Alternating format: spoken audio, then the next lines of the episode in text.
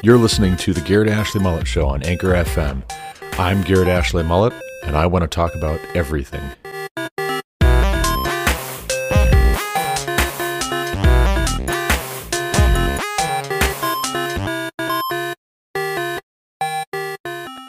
Adam was created first from a little bit of soil, and the Lord God Himself breathed the breath of life into his nostrils. So far, so good with the image bearer of the Almighty. But the first thing God ever said was not good was that the first man, Adam, was alone. If anyone but God had said it, the typical trendy Christian literature response might be to say that Adam had his relationship with the Creator, and that such should have been enough. But Adam's relationship with the good Lord was not enough as God saw it, and thus God made a helpmeet suitable for Adam. From then till now, I am convinced most of the dysfunction in how we approach marriage has to do with our either not knowing or else underestimating or else actively rebelling against what Genesis says here about our origin story as a species. Proverbs tells us that the man who finds a wife finds a good thing, but what is a wife good for? How we approach and steward marriage goes a long way in our appreciating this in the way the author intended. To get an answer for how we should both approach and steward marriage, then, I propose we look closer at the origin story and how God made man in the beginning. Some might complain that we don't have a lot to go on there, but I disagree. Every detail and every nuance in the Genesis account is borne out in the rest of what we read in the Bible from cover to cover. And every feature here carries with it profound implications for understanding rightly not only the Scriptures, but ourselves and one another rightly. When it says God created woman in a certain way at a certain time and for at least two apparent reasons, because it was not good for the man to be alone and because the woman was to be a helpmeet suitable for the man, we would be wise to lean in and listen close and see whether that bears out when we view this primary relationship in such simplified terms. For starters, should a man's wife not be the best antidote to his loneliness? God Himself says that loneliness is not good. More than that, the loneliness of the first man is the very first thing he says is not good in all creation. But the remedy God provides to loneliness is found in marriage. We should be able to work backwards from that fact to some helpful conclusions about what a healthy marriage looks like. And when Genesis describes the woman as a helpmeet suitable, we should ask what Eve was created to help Adam with. What was she made suitable for? Before we can answer such questions about woman, we have to shed radical egalitarianism and examine more closely the preeminent man. What did God make Adam to be and do? Here also, Genesis provides us with the answer. For one thing, God made Adam to be his image bearer. For another, God put Adam in the garden to keep, to tend it, work it, and take care of it. And these two things taken together should elevate our appreciation for gardeners and cultivators of soil in general. But only after the making of woman does God give instructions to Adam and Eve to be fruitful and multiply, fill the earth and subdue it. This too makes logical sense. Procreation is hardly an easy task without a breeding pair, and Adam would be incapable of managing it without help. Now I reckon here that even my referring to those two or married couples in general in such terms is sure to cause some to shift uncomfortably in their seats. But there you have it, and there is no avoiding it. The good Lord made this a core part of marriage, and I, for one, cannot leave it unattended in good conscience. So then, it would seem that in order to talk intelligently about marriage and to think rightly about it and to steward it well and productively, we have to build on this foundation that marriage was instituted by God in a certain context and for a certain purpose. Man was made to bear God's image and work the garden. Woman was made as an antidote to man's loneliness and to help the man, her husband. And together, the two were given the mandate to have children and spread out all over the globe. Whatever radical egalitarians say, it is no coincidence that God made Adam first, then made Eve. It was intentional on God's part, just like everything God does is intentional. But Eve was made because it was not good for man to be alone, and so she could help Adam in fulfilling the purpose for which God had made him. And Adam was made to reflect God's image and to attend to creation with authority and intentionality. While perhaps not all, at least a large portion of the purpose God made man for was to exercise dominion over the earth, to fill it and subdue it, to work the ground, to reproduce himself and spread God's representation through all of creation. But is this how we think of marriage?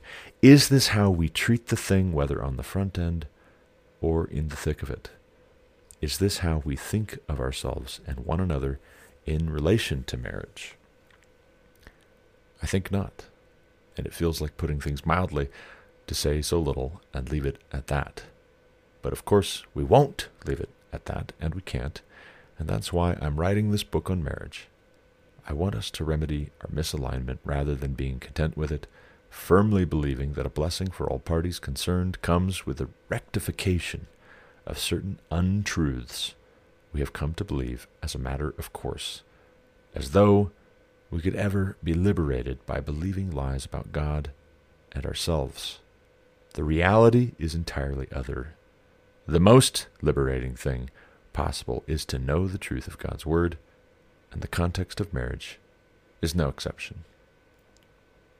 Welcome back to the Garrett Ashley Mullet Show. This is, of course, me, Garrett Ashley Mullet, coming to you from Greeley, Colorado, from my home office where I record all of my podcast episodes. This is episode 327 and also February 12th, 2022.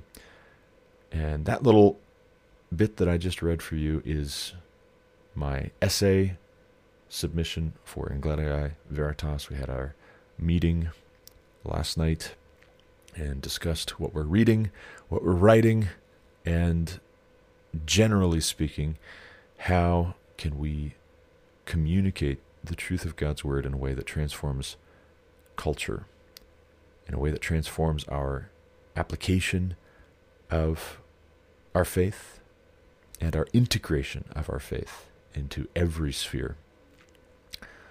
I very much enjoyed our session last night, and it got me thinking along the lines of some of what we discussed last night in the context of our even having the discussion, and also in the context of what my sons were working on downstairs, the importance of not just being alone, but being in alignment, being on task together, having a shared purpose, having a shared vision and a goal is important. It is important that we be in community, be in relationship. Now, obviously, with what I'm writing here, my marriage book, I'm thinking especially about marriage, but you know that the topic of marriage is related to how we parent, how we're raised, the expectations that we grow up with as far as how we relate to our siblings or people in the community. And then when we grow up and we leave the house and we go and get a job, how we relate to our coworkers. When we go to church and we're involved there, how we relate to the people that we're going to church with, our friendships, and maybe even our rivalries the people we don't get along with and the people we do get along with, the people we gravitate towards and the people we avoid like the plague. All of it is predicated on marriage. If not, then how do we have all of these people? Where do all of these people come from? Either biologically, physically, or emotionally, spiritually, relationally, culturally where do these people come from? They have an origin, they have a source, just like when you see water running down a mountainside, that water came from someplace. People come from someplace. And marriage does not just create physical matter, there's a mystery to how much of what we think of as ourselves is spiritual and how much is physical. There's a mystery to that. And I don't mean we know nothing, but I mean there is a profound unknown quality to how God creates the soul of man. There's a profound mystery where that process is behind a veil for us. It is outside of the scope of materialistic explorations because there is something distinctly different about the soul. And purely materialistic people will say it's all just lights and clockwork. What we think of as the soul is not really the soul, it's just synapses and electricity and chemistry, and it's all just physical matter. There's nothing more to it. I don't agree. I don't agree. I can't hold that position as a Christian. There is a duality to our personhood. Now, we should not suppose that the physical part of us is good and the mental, emotional, spiritual part of us is bad. Conversely, we should not believe that the mental, spiritual, emotional part of us is good and the physical is bad. God made all of the above. And what is it that Jesus says is the first and greatest commandment? To love the Lord your God with all your heart, soul, strength, and mind. That is all of your being, every aspect of your being. But that's also a way of Jesus outlining the four corners of our personhood as God created us we have these dimensions to our personhood. Those dimensions may have particular, unique qualities and combinations of qualities to us by God's design. I believe that's the case. Not just for who we are in a vacuum, but particularly who we are in our context, in our point on the number line, on the timeline, in history, our time and place in combination with these other traits is a UID. It's a unique identifying document. And it's all written in our genetics. And if you look at the code, right, think of this like computer programming. If we are computers, God wrote the original source code, and He wrote our source code in Adam, and then he extracted a portion of that source code to make Eve, and he made their source code such that when they become one flesh, they create more of themselves.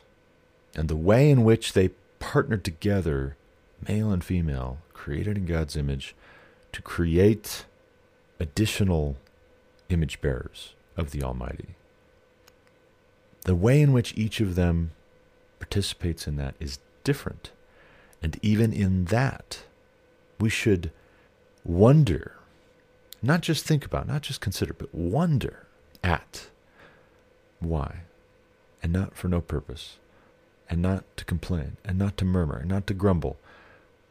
Not to be a know nothing, and not to air some kind of a grievance against the Almighty, but to genuinely wonder at to marvel at, to be in awe of what purpose the Lord has.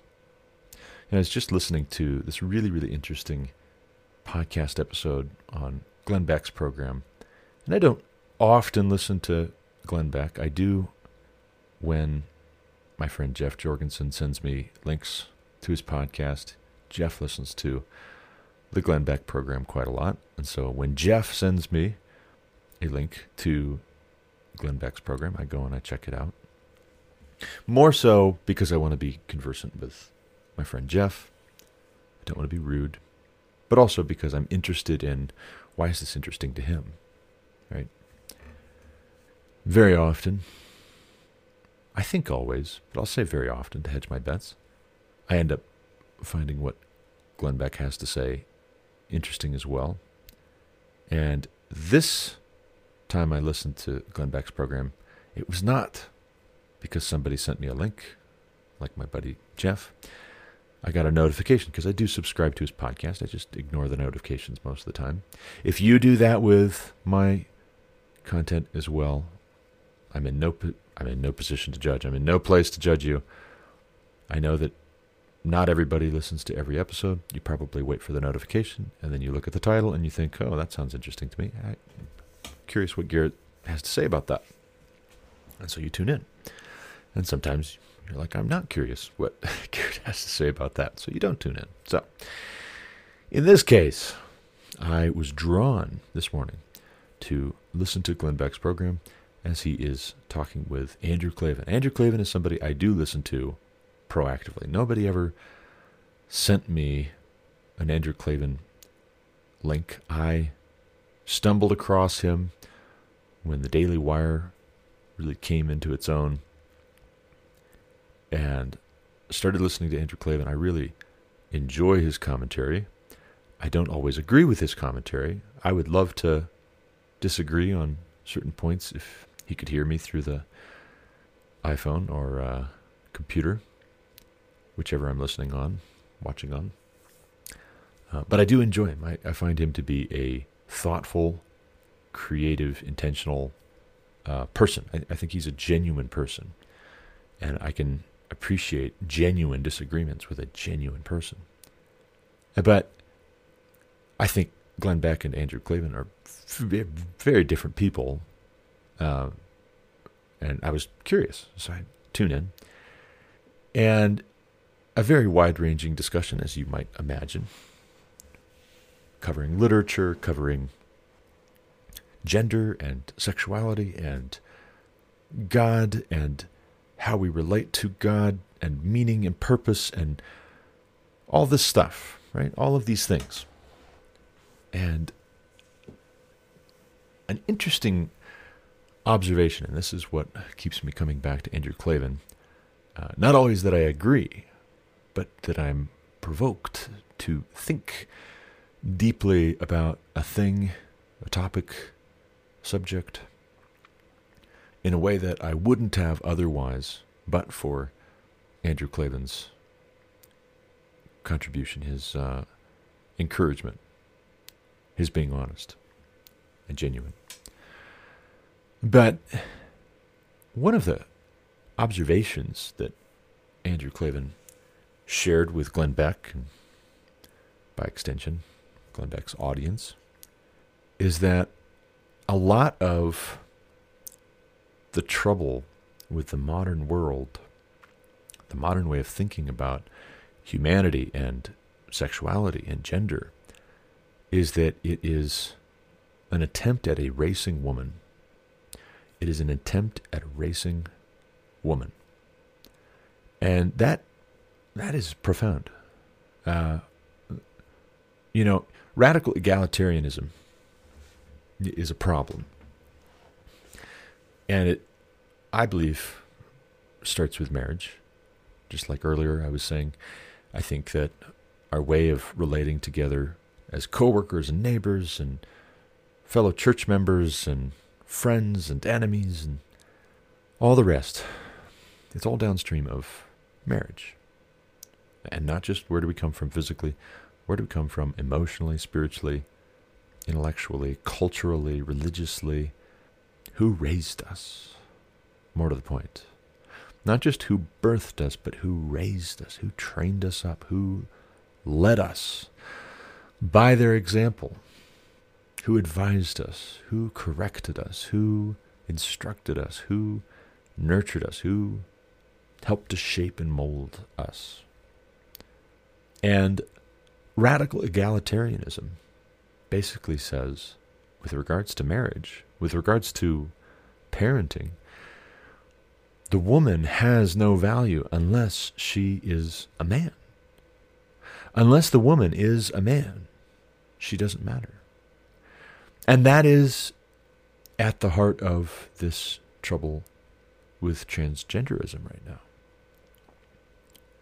You could say, well, hey, wait a second, actually, all these men who are wanting to become women, shouldn't women be flattered? No. No. A perverse, twisted thing has happened where men, rather than going and finding a wife, finding the helpmeet suitable for them, and embracing the fact that they were born a male by God's design, and this lovely Sheila over here was born a female, and so they're going to commit to her, and they're going to care for her, they're going to possess her as their wife, love her, raise a family with her, provide for her, protect her. Rather than that, they make a mockery of the woman. They make a mockery of the female by saying, Oh, I can do that too. Watch. Just watch. And when we celebrate, when we as a society celebrate transgenders, and it seems like it's so often men wanting to identify as women, not so often women wanting to identify as men, which is curious. But when we celebrate men claiming that they're women, we are making a value judgment. We are making a truth claim, or more to the point, an untruth claim about whether we value women. When we say that a woman has to be just like a man in order to have value in our eyes, we are making a truth claim about the value of women as designed. And that truth claim is that women are defective. Women will only be sufficient and adequate and worthy of our respect when they're men. And that's a hateful, ignorant, evil, wicked, ungodly, rebellious position to take. I'm going to play a little clip for you. And I find this song funny because it's ignorant, to be very clear. I find it funny because it's ignorant, and I think it was written tongue in cheek with full awareness that it is an ignorant song. And that's the idea.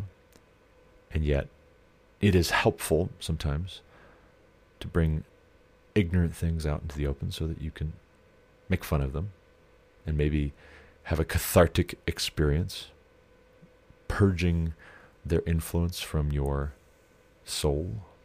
But take a listen to this song from the famous popular musical My Fair Lady.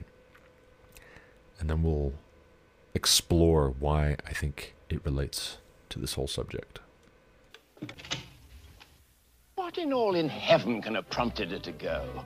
After such a triumph at the ball. What could have depressed her? What could have possessed her? I can't understand the wretch at all. Higgins, I have an old school chum at the Home Office. Perhaps he can help. Think I'll give him a ring. Whitehall 7244, please. But women are irrational, that's all there is to that. Their heads are full of cotton hay and rags. They're nothing but exasperating, irritating, vacillating, calculating, agitating, maddening, and infuriating hags. Oh, I want to speak to Mr. Brewster Budgin, please. Bru... Yes, I'll wait. Pickering, why can't a woman be more like a man? I beg your pardon? Yes, why can't a woman be more like a man? Men are so honest, so thoroughly square, eternally noble, historically fair. But when you win, we'll always give your back a pat. But why can't a woman be like that? Why does everyone do what the others do? Can't a woman learn to use her head? Why do they do everything their mothers do? Why don't they grow up? Well, like their father instead. Why can't a woman take after a man? Men are so pleasant, so easy to please. Whenever you're with them, you're always at ease. Would you be slighted if I didn't speak for hours? Of course not. Would you be livid if I had a drink or two? Nonsense. Would you be wounded if I never sent you flowers? Never. Well, why can't a woman be like you? One man in a million may shout a bit. Now and then there's one with slight defects.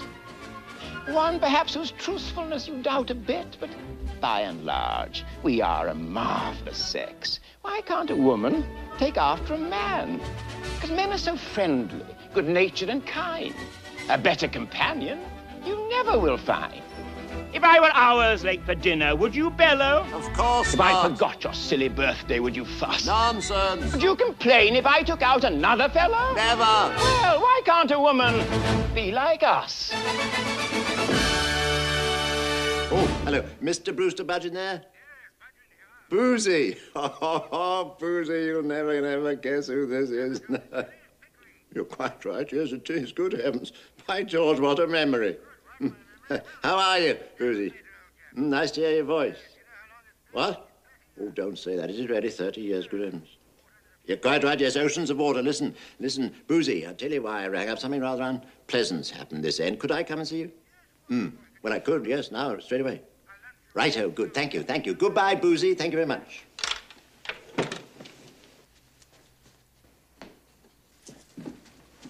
Oh, Mrs. Pearce, I'm going along to the Home Office. I do hope you find her, Colonel Pickering. Mr. Higgins will miss her. Mr. Higgins will miss her, eh? Blast Mr. Higgins. I'll miss her. Pickering? Pickering?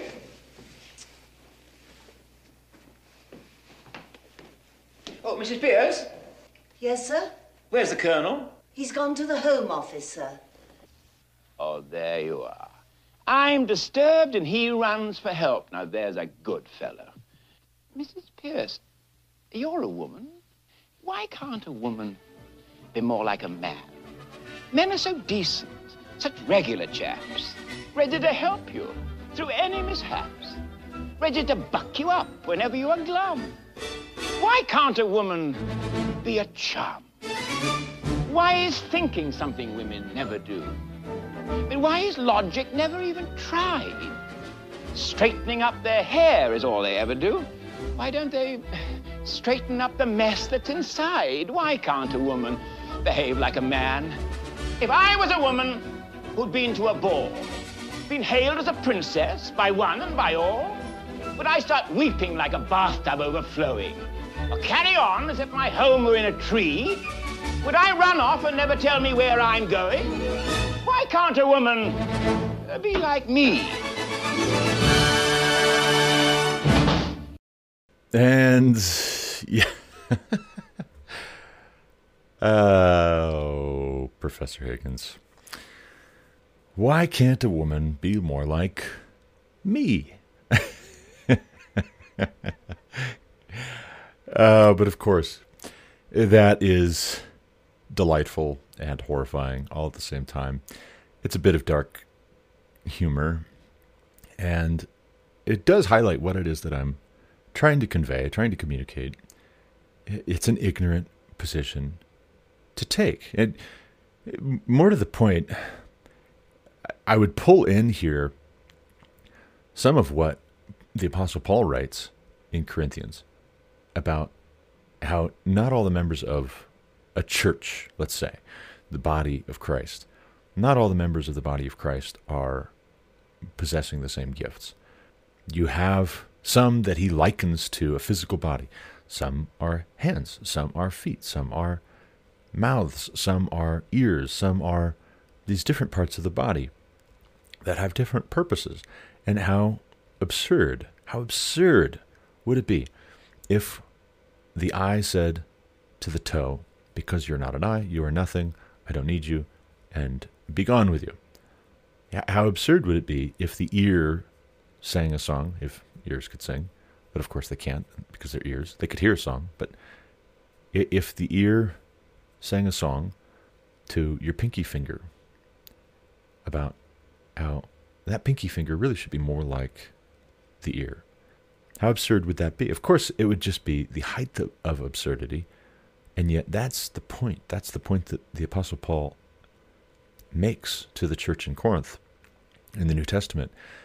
God intentionally gives different gifts, spiritual gifts, to the different members of the body of Christ, so that there is cooperation.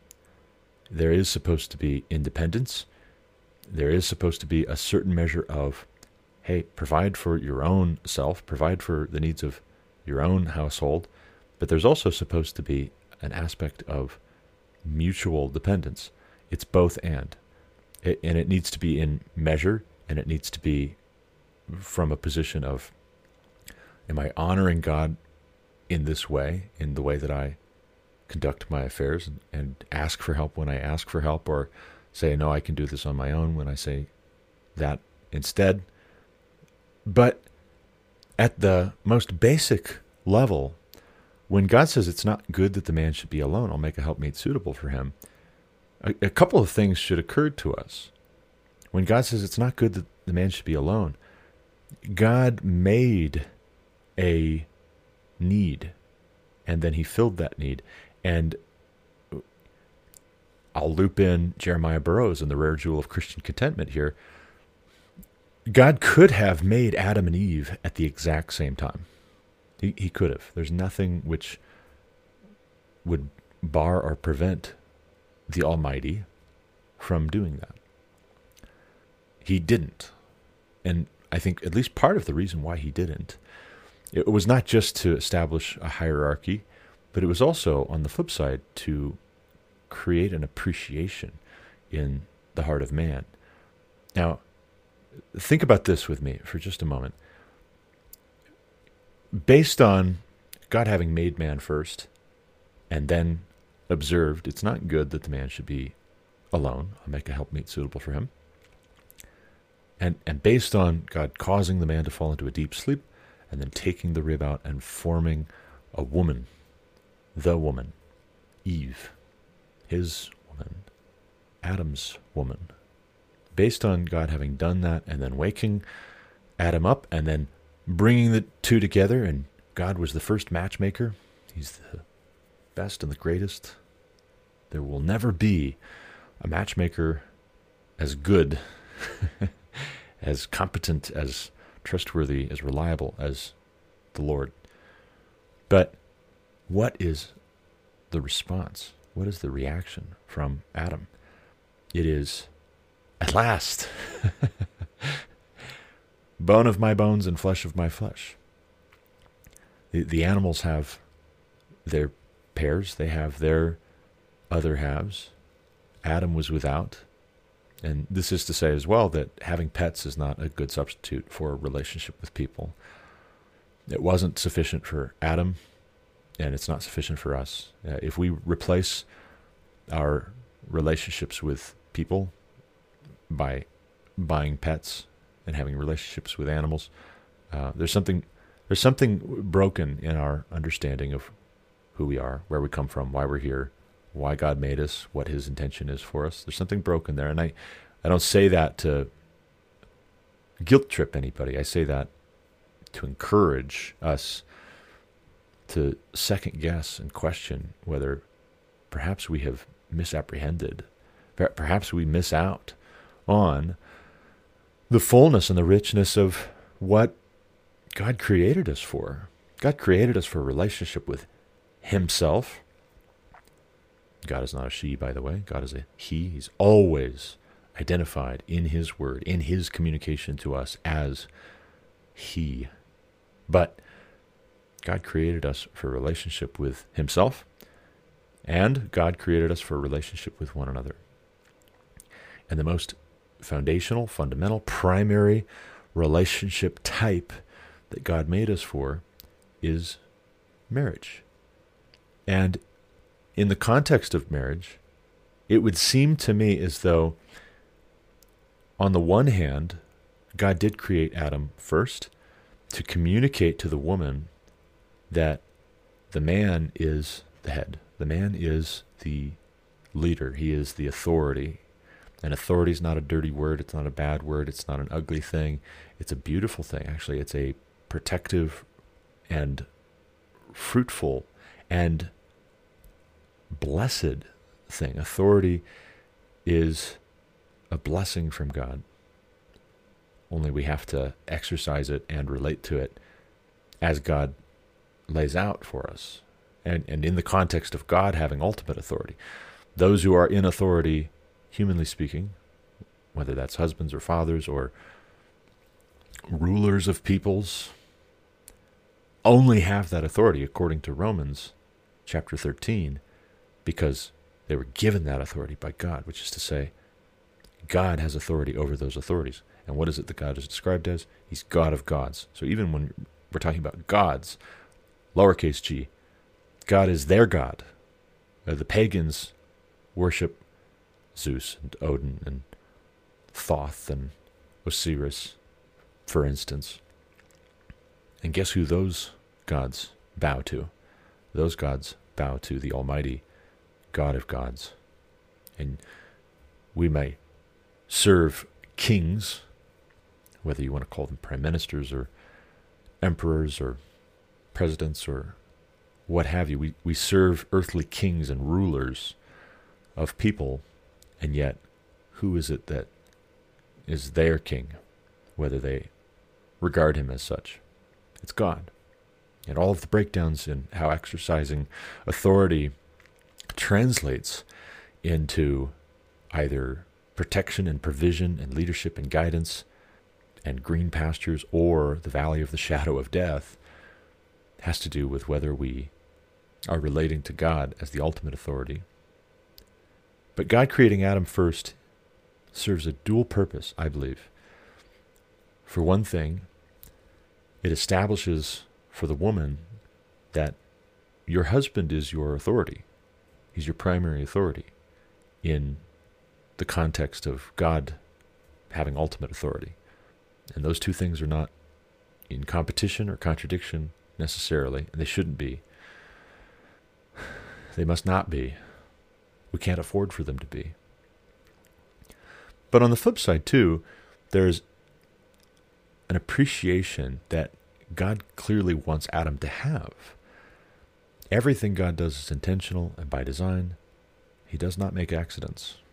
He is purposeful and perfect in his purposes and unchangeable in the character of his purposes, which is to say, since it is impossible for God's purpose to change, what his purpose was in Eden for the man and his wife should instruct us on his purpose for us in the context of marriage. And yes, God's purpose is that wives submit to their husbands in all things, as unto the Lord. But so also, his purpose for the man is to be eager, to be appreciative, to be understanding the gift that his wife is. You can't read Adam's reaction when he's introduced to Eve except as one of excitement, animation, joy, happiness, sweetness.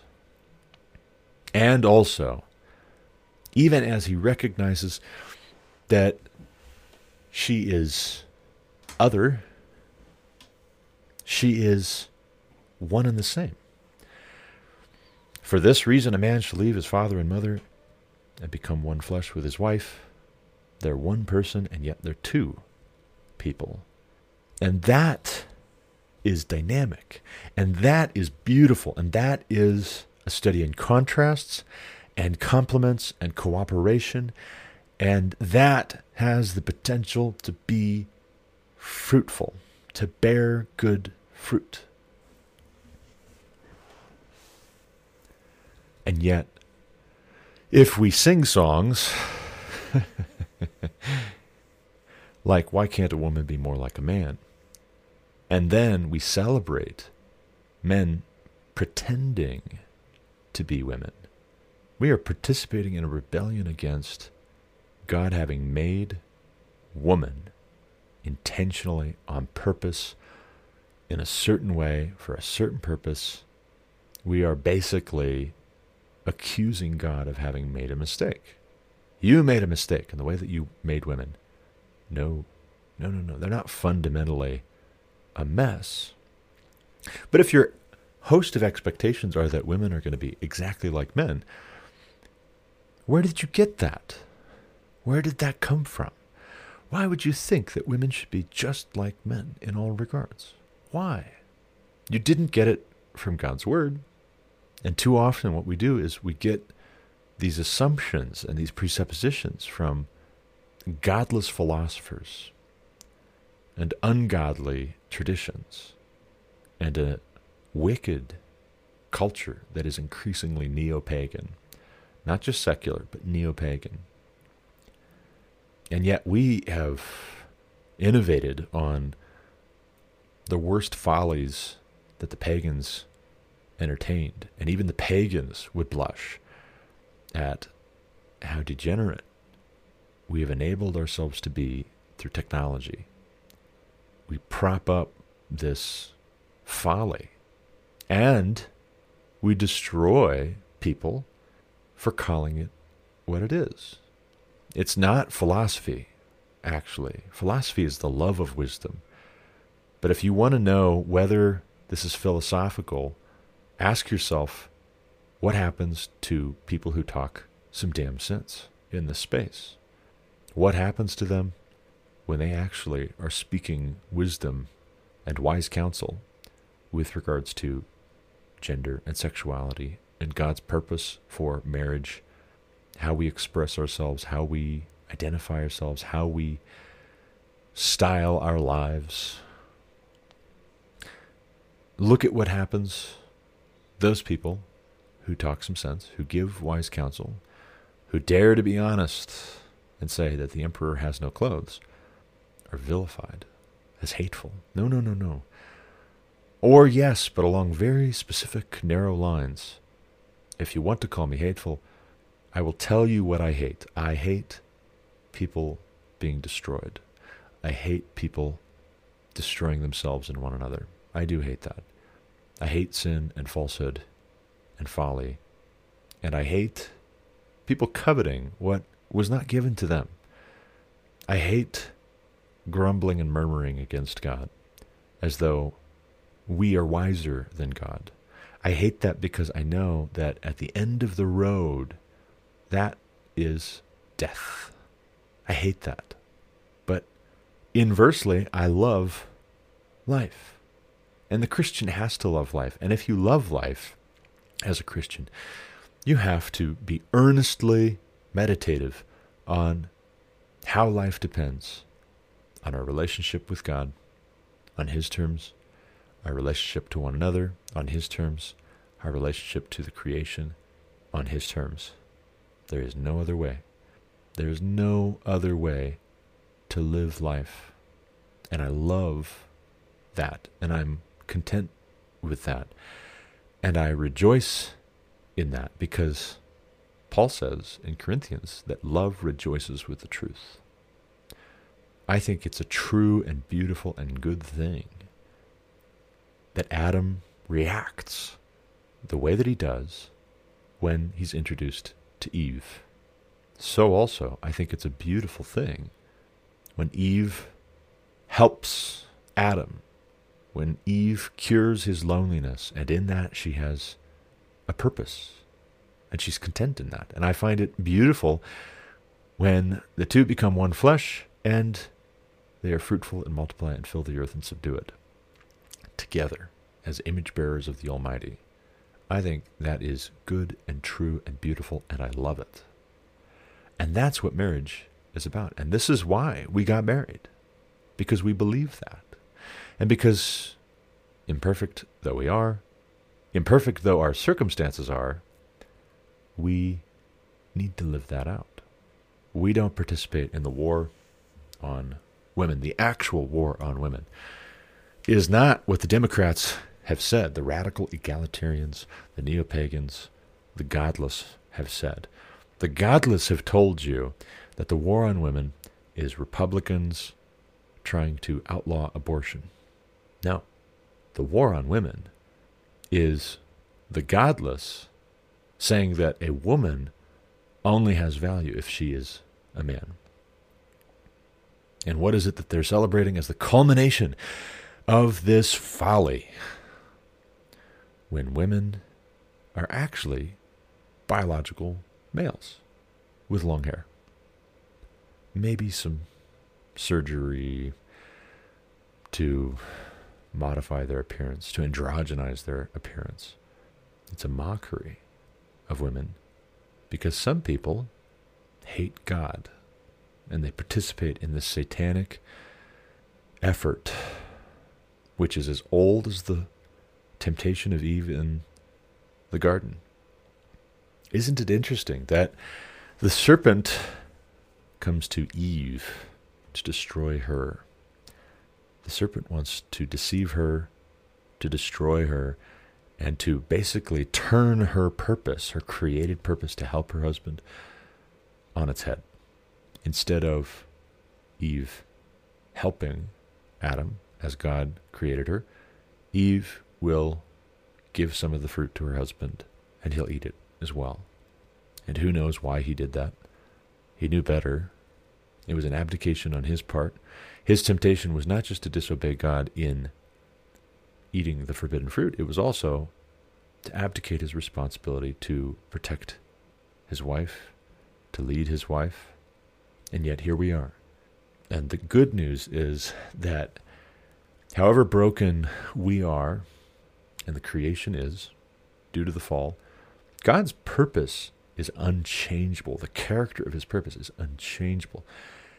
And I am persuaded that God still has a good purpose so long as we have breath in our lungs. He has a good purpose for us, but we have to ask Him what it is. And we ask Him what it is by studying His Word. That's why we have the Scriptures. And this is why we got married. Stay tuned for more on this subject. Not every episode of this podcast is going to be about marriage and gender and sexuality. But as I'm writing this book, I will be talking a lot in the coming months about those topics because they will be on my mind. They have to be in order to write the book. As always, thank you for listening. Until next time, God bless. You've been listening to The Garrett Ashley Mullet Show on Anchor FM.